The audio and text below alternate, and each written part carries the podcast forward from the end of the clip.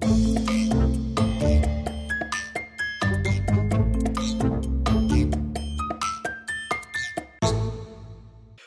to this week's episode of Don't Change the Subject. I'm your host, Lorcan. And my name is Edd Withers. And joining us this week is a very good friend of mine, a very long standing friend of mine who I've known for over a decade. Can you believe it? Um, please welcome Alex Jamal to Don't Change the Subject. Hello, all. Thank you for having me here. Uh, Alex, you are based in York, am I right? Correct. Saying that like I don't know you, but yeah, you're you're based in York. Do you want to just tell us tell us a little bit about what you're doing in your life right at this moment? Sure. So I went back to uh, university, uh, gosh, in 2016, completed a degree in politics and international relations, uh, did an undergraduate degree in law, and now I'm doing applied human rights law as a master's.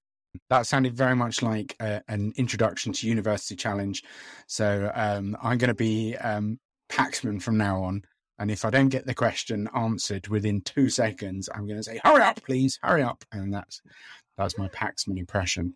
Um, we've had a bit of a wild week. Um, in like we so so we we go through this um, podcast preparation via a WhatsApp message between each other. And we've changed the topics probably about five or six times because at the start of the week, when we were planning we were going to be talking about, um, I can't remember, I think Kwasi Kwarteng was still Chancellor. Like it's, uh, it's Suella Braverman was still Home Secretary and Liz Truss was still Prime Minister.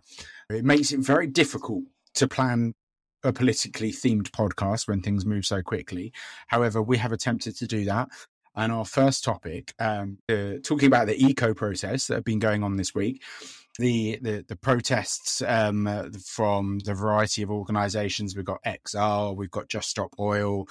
The Dartford Crossing had um, uh, people remarkably high. I think you know, uh, for for one thing, I can just say it's not not a job for somebody with vertigo being up the top of the Dartford Crossing. Um, they closed that for for a couple of days. Um, and so back in the headlines is whether or not uh, eco protesters um, should be doing what they're doing, whether they're doing it right. And my only thought on this before I just chuck it out to you guys is just how successful they are in terms of protests. I mean, I just keep reminding people that if the aim of these protests are to get people talking about the subject, um, and to get people tweeting about them and, and re-amplifying the message, then then they're remarkably successful. You're right. It does depend on um, it's subject to a uh, to measure of success, I suppose. Uh, in terms of disruption, that seems to be the go-to tactic for them because that's how they maximize attention. And you have to do that because if you do just walk down the street with a few placards, no one picks it up in the media. So instead of occupying the middle ground, they go to the extreme. However, not so great in terms of garnering public sympathy. Uh, in fact, in many respects, and it, to my frustration as well, because like ethically, I believe in their cause. Great, very, very noble.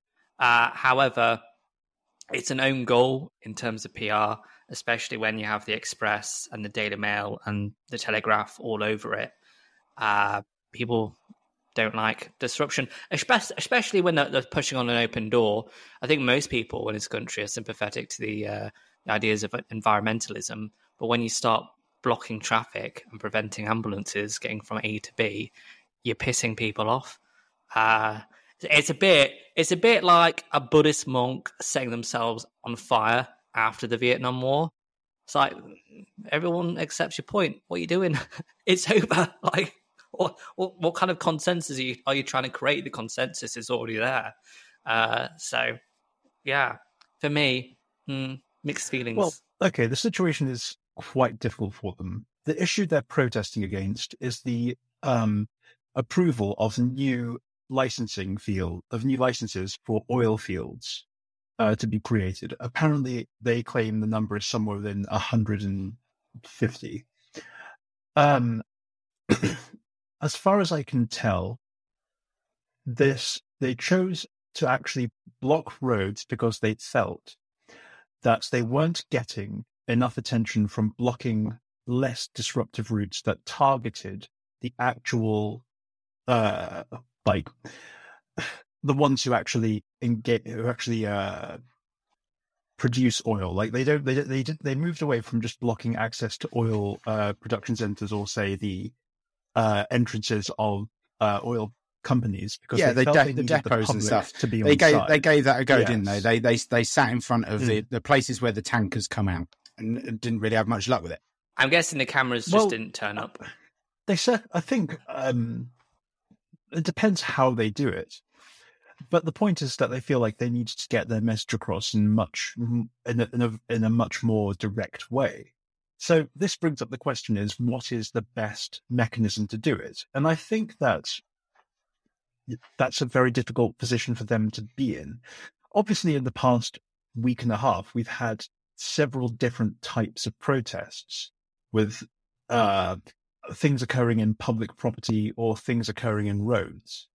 So the issue arises is like, what's the most appropriate thing when you have to strike a balance between the rights of everyday people to go about their lives and the ability for a group to express themselves and to assemble peacefully? Yeah. Well, this is the thing. And I, I mean, so a lot of the the anger that seems to be generated for them with the, we're, we're talking about the road blockers now we you know the this this tactic they they they walk out across the pedestrian crossing they they, they come out and they glue themselves to the road um, one thing that i always find remarkable is how quick um, some of these news channels are to find them and do be doing live streams from their protests you know so again like if the aim of their protest is to get as much coverage as possible. And as Alex said, they they tried this outside, you know, a depot in Brunswick or something, and it, you know, it doesn't get the same attention. But block a block a road near Trafalgar Square, and all of a sudden you've got um, live streamers from LBC and from the BBC and from Sky News, and they're there within moments. And all of a sudden, their banner that says "Just Stop Oil" and their message about the um, 100 new fossil fuel um, extraction licenses um, is being amplified all across national TV. I mean, if if their aim is to get their message out there and not to garner sympathy, I mean, like Lorcan, you said, like, oh, they're not really getting much sympathy from the public. But if their aim is not to get sympathy, if their aim is simply the the the the, the single ideal of let's just get as many people to see our banner that says the words just stop oil as possible, then it's a successful protest. I it's like a two pronged approach. I think what happened quite successfully in the last cycle of you know sabotage and, environmental militism uh, was when they generated all the uh, all the outrage among the public and the headlines, and then they went on Talk TV and GB News, and it was just someone calm and collected, just explaining the situation.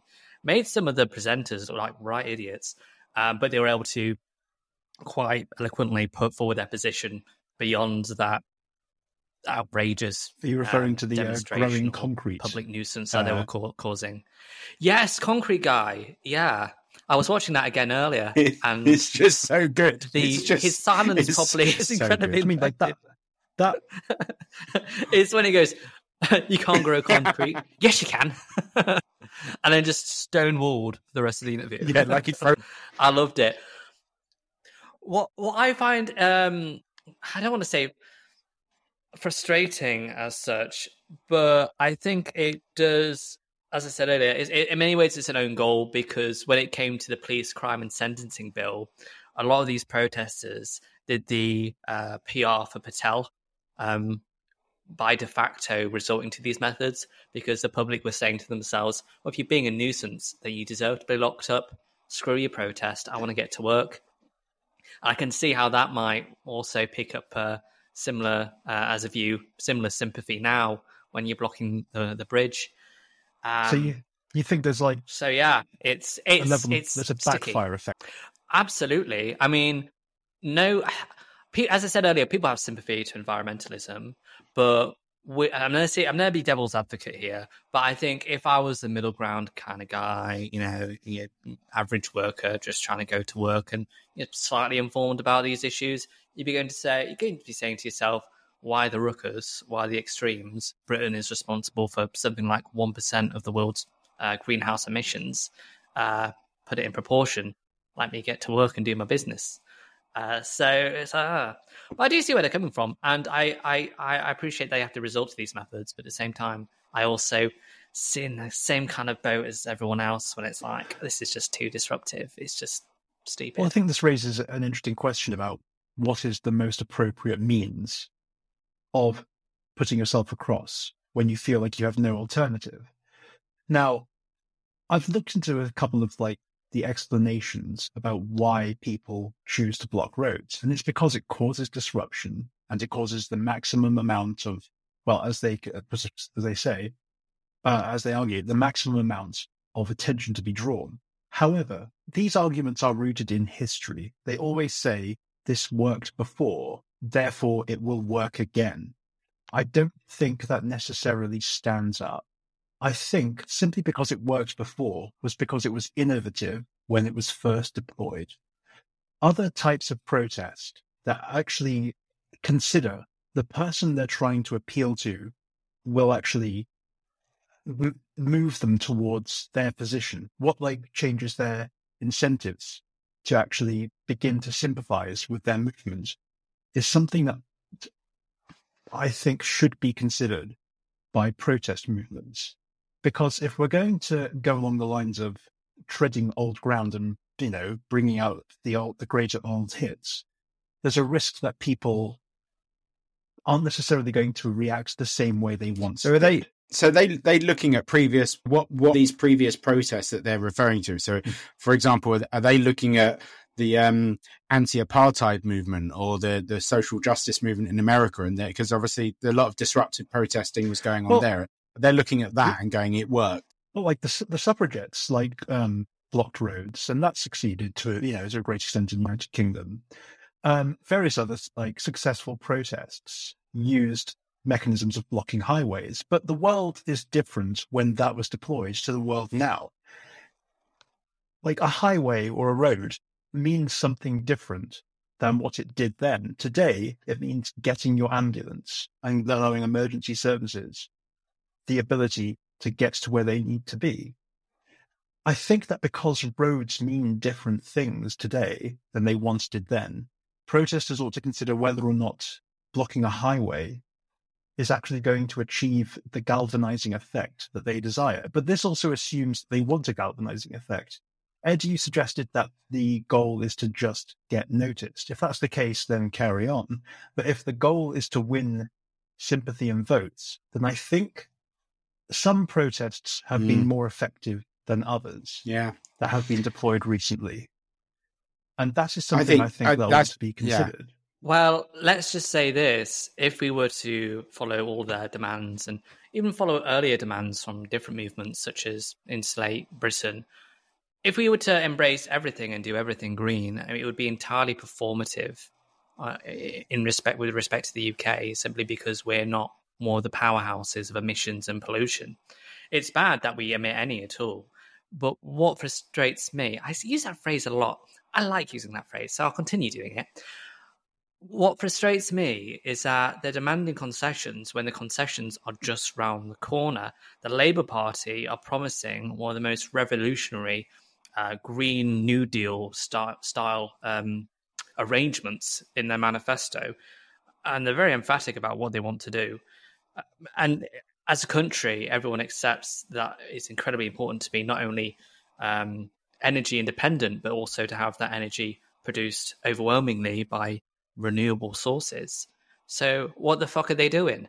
well, Labour Labour Labour policy at the moment is to have one hundred percent clean power. Exactly, they've won. Like, they're going to be in power maybe within weeks, if not some months. Who knows at this rate? So what are they doing?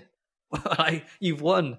So for me, when I see these people with their phones out, putting clips online and causing a ruckus, again, it feels performative. It's self absorbed. You've already won. You're pushing on an open door. Chill out. Eat some hummus.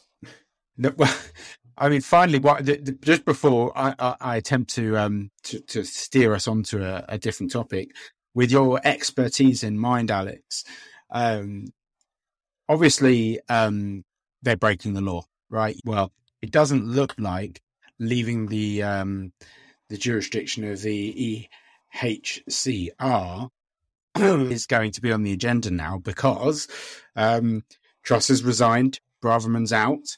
Um, we look like we're heading towards a some kind of unity candidate, unity cabinet. Um, and what a wild, wild time it is for, for British politics. So it looks like we could be dealing with the return of Boris Johnson.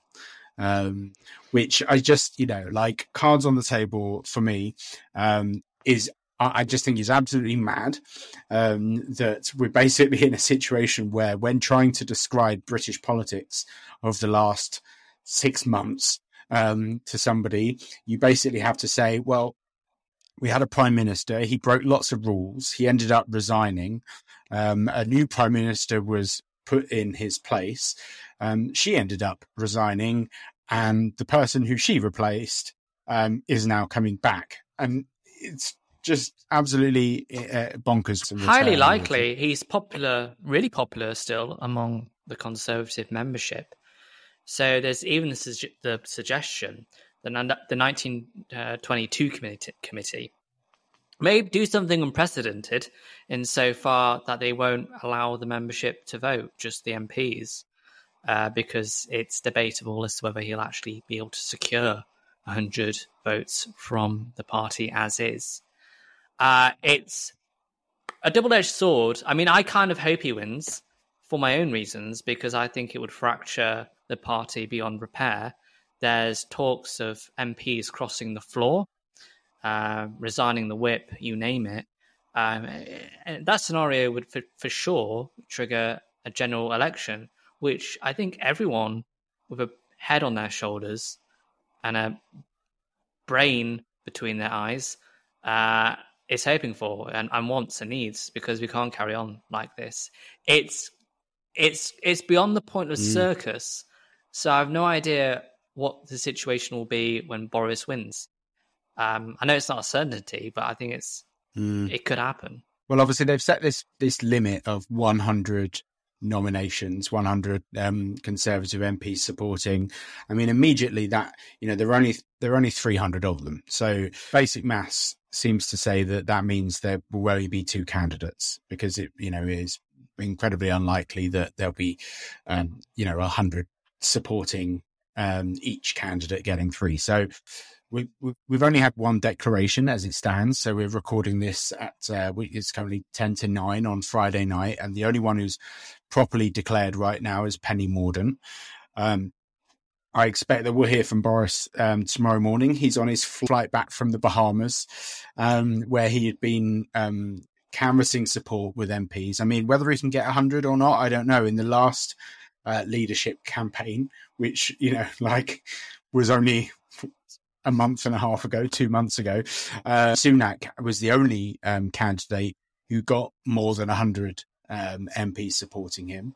So I think the fact that so I think Rishi Sunak on the on the ballot is is guaranteed, um, and it, will, it remains to be seen whether or not it will be him versus Boris or him versus Mordaunt. That's that's the way I see. What's it. What's really fascinating is that uh, the main reason they're advocating for Boris by all the excuses more than reasons, is that they're alleging he's the only one that has a mandate to lead based on the 2019 election, which is absolutely fallacious. Sounds cool, big word mandate, everyone loves it, but it's fallacious because he ran on a completely different manifesto.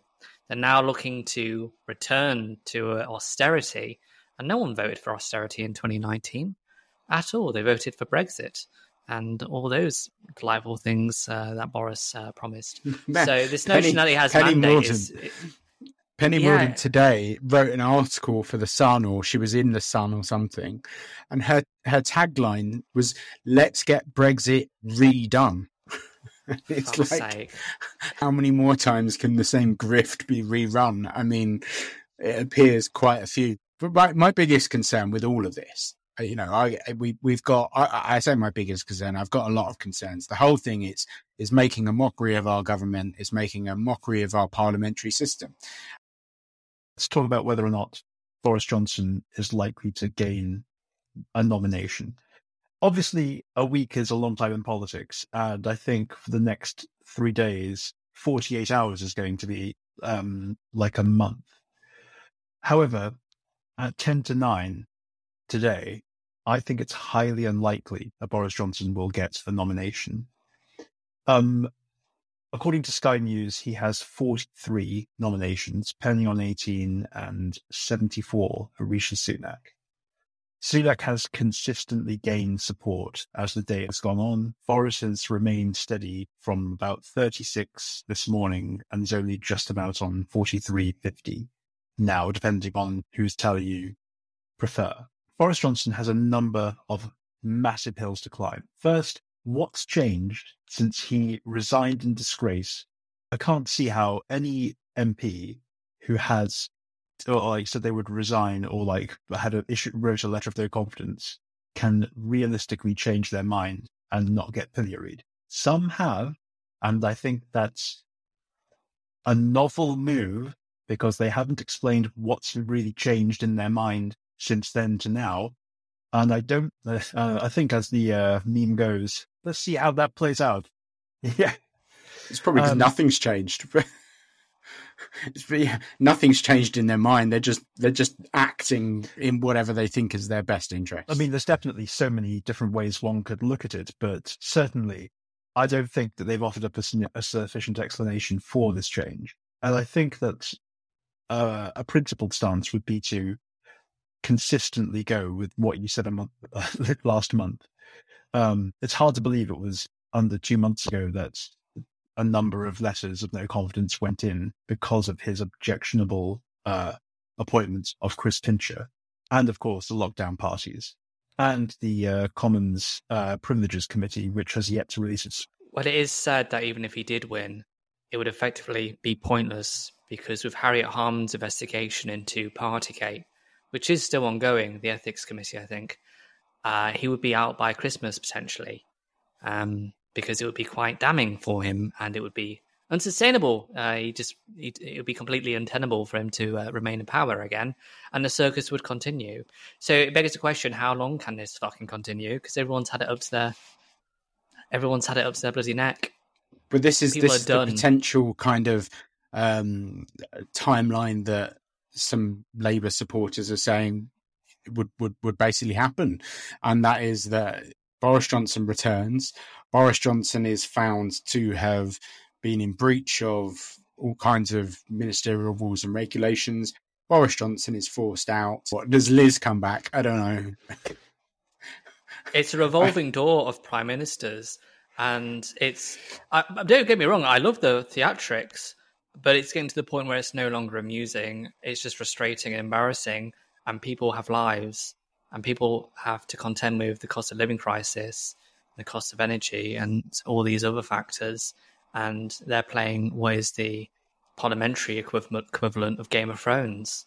Uh, well, it's just it's how far down the agenda it pushes these otherwise um, top of the agenda things. You know, so like last last week, uh, this week, sorry, I mean, time just political time is just not a thing anymore. You might as well just like refer to things in numbers. Prime Minister 20, Prime Minister 1, who knows. Anyway, sometime this week, Ben Wallace was uh, out in the States, our defense secretary, um, having uh, conversations with his defense counterparts in the States because of what's going on with Russia. In my mind, there's only a few topics which are important enough for defense ministers to meet in person to talk about, where they know that the, the, the conversation will remain as secure as possible, and that's um, you know what what might happen in the event of a nuclear warhead being used. That was fourth in the news agenda. Um, you've got um, in Kent um, a, a, report into NHS leadership finding that uh, up to 45 babies could have lived had there been um, better care provided for them at Kent NHS trusts. That's three in the news agenda. There's a child abuse inquiry going on. There's the cost of living crisis. There are stories out there that really need to be um, discussed and brought to people's attention, um, and they're and they're not. I tell you what, Edd, Edd and Alex. I don't know what your thoughts on it, but I, I think Ed. Um, I was about to say Ed Starmer Keir Starmer has played a complete fucking blinder. His whole strategy has been I'm not really going to do anything or say much. I'm just going to sit here. I'm not going to be belligerent. I'll just be quite stern with my, my thoughts when it's appropriate, but I'm not going to stir. I'm not going to stir the pot because the Tories are going to punch themselves in the face and they don't need my assistance. And that whole strategy was completely criticised by uh, Corbynites and the left of the party, saying it was it, he was far too passive. He wasn't saying anything or doing anything when he should have done. It's completely paid off. Uh, the polls are insane for Labour right now. It's probably if it's not a vindication of Labour and Keir Starmer's strategy, it's a complete indictment of the Tories, uh, or it could be both. But I'm impressed and hopeful because I I've I've never been so optimistic for a Labour government before. I, I completely agree. The what the attraction of Joe Biden was, if you don't want to think about politics every day because it's in your face, then vote for me. And that worked. Pol- politics, we, I think generally people want politics to be boring. That mean by boring, I mean it functions effectively, not that it does nothing. There's a very big difference between um, grinding to a halt and boring. Boring is that you can just rely on it to hum pleasantly in the background and you can live your daily life. And I think that's the appeal of Keir Starmer's Labour Party because it isn't going to try and rock the boat, but it is going to make substantial changes, such as having great British energy, which is the ability for the United Kingdom to run on renewable and sustainable energy. It is a functioning NHS. It is a functioning criminal justice system. And I sincerely hope it becomes a much bigger, prominent um, policy of his to ensure that the criminal justice system is properly funded because as it stands, and I'll give this plug to all the criminal lawyers who have been doing this and protesting for so long, they deserve to get paid and the courts deserve to be funded because there are trials that are going to be hurt that are going to be hurt have been waiting to occur for over five years. That's not good for the complainant or the defendant. It's not good for all of the lawyers who have to spend so much unpaid time thinking and planning for this. It needs to be done. But no, I believe that the world will be a lot better under a Labour government. Um, and I think there's an element of that for me with with what's going on in the political realm at the moment. All of this, you know, resignations and and exciting things. There was something else which you know happened just today, which I know we were talking about earlier. Was Krishnan Guru-Murthy has been fired from um, from Channel Four because he called. Um, Steve, uh, are you going to say Baker, it? Steve Baker. Are you going to yeah, say the I, c word, or are you actually going to say the word? I, am going to say the I word think you should say because it. We've Oh, we've got we've we've we well you know I'm quoting the esteemed journalist Krishnan Guru-Murthy and and in this case I think it's it's fine for me to say it. Plus we've got an E rating on our podcast um, which allows us to kind of make make adult noises like that. Um, and um, it, the the excitement of all this that's going on, and we should talk a little bit about Krishnan Guru-Murthy, but you know it, it does it does engage people in politics. And I know that it's not good. And I know that I'm almost completely contradicting what I was saying a moment ago. But I think that, um, you know, this Trumpian, Biden, um, Trussian, Johnsonian era that we're living in, where everything is, you know, this theatre of, of, of politics. Um, I hope that actually we might come out of it and say, well, it really did engage a, a whole load of people. But yeah, Krishnan Guru-Murthy, what what was gobsmacked? He's not. They fired him. He was apologetic immediately. Uh, I think mainly because they realised that it was aired. I don't think it was aired on television, but it was aired online. And yeah, yeah poor guy. things... I mean, basically, there was a live stream camera running. But who, who watches that? The yeah, weirdos. Exactly. Well, exactly. Yeah. It just shows you how bonkers politics is at the moment. That Well, there was a live stream of the front door of 10 Downing Street, um, and it had full audio, and it picked him up um, after an interview with um, with with with Steve Baker saying, um, you know, what a cunt. And well, I don't know what it. the I don't know Career what the exchange the exchange was before then, but I think everyone these days says, well, for the most part, anyone who has the privilege of working remotely, where you have a chat with a colleague or you get off a Teams meeting or a Skype meeting, you do sometimes say out to yourself, "What a cunt." It's Well- a human well, reaction. Steve It's Baker had, human had, called, had, had, had said he, he said it was a stupid question. That was basically the in and out of it was that um, was that there there had been a, an interview or a doorstepper or whatever you want to call it, um, and he refused to answer one of uh, Guru-Murthy's questions, saying it's a stupid question. Um, you know, went downhill from there. Well, okay, so this is an evolving situation. As it currently stands from the Metro, they say that he won't be reinstated. I don't quite know what that means. I don't know whether or not he's going to have a different program on Channel 4 or nothing at all, or if this is the end of his career. But certainly this has had an impact upon uh, his ability to broadcast. And I happen to think that Channel 4 has made the right call. I, that was, um, a reporter is in a unique position to act as a medium between uh, events and the public. When it comes to politics, they must, they have a special responsi- they have a special responsibility for the special privileges they have. That means they've got to be as professional as possible to give the viewer a clear and I don't know about objective because that also has implications upon the type of things they can put across, but certainly a level of objectivity. And also, they have to have a level of congeniality. Calling somebody a cunt, even when they were off like camera or just being like, haha, what a cunt. Sure, I get it. He was, he wasn't saying it to him. He was expressing an act frustration. But nonetheless, the fact that he was caught and the fact that he is in a special position with special privileges means that there has to be a higher standard set for people who engage, for reporters in these, uh, who act as mediums. And that for me, sure, go ahead. I would, I would. I, was going to say, I agree with you. They they do have an obligation to the viewer to be objective, but they weren't talking to the viewer. And uh, I did, uh, I did think that when he said, "Oh, he's not going to be, he's not going to be reinstated." I laugh if Channel Four said he's not going to be re- reinstated as a as a journalist. He's promoted. I mean, like, I was quite frustrated with a great. number of commentators who said you were, who, what are words to the effect of, uh, you were speaking for the country.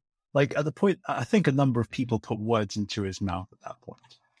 And I also don't think that it's helpful if people say that calling somebody that saying that is actually, I think that adds to the divisive nature that we've all come to grow and dislike because what we prefer is a world in which politics is, con- is, is a constructive mechanism to make the world better. It is not a factional thing where people do battle and stab each other in the back because that has been, but is it necessarily mm. factional? Because he could have oh no, perhaps if someone was equally as obtuse and belligerent as Stephen Baker was on the Labour Party or the Liberal Democrat side, maybe he would have called them a cunt as well. perhaps that's true. I mean, maybe that's the, I do think that Maybe for balance, he needs to start calling more people cunts. I think that they're like, yeah, That's his new TV show. Uh, that's they. He's not being reinstated as a journalist, but next on Channel Four, calling people cunts with Krishnan Guru-Murthy. It's very, Channel fair and 4. I- balanced.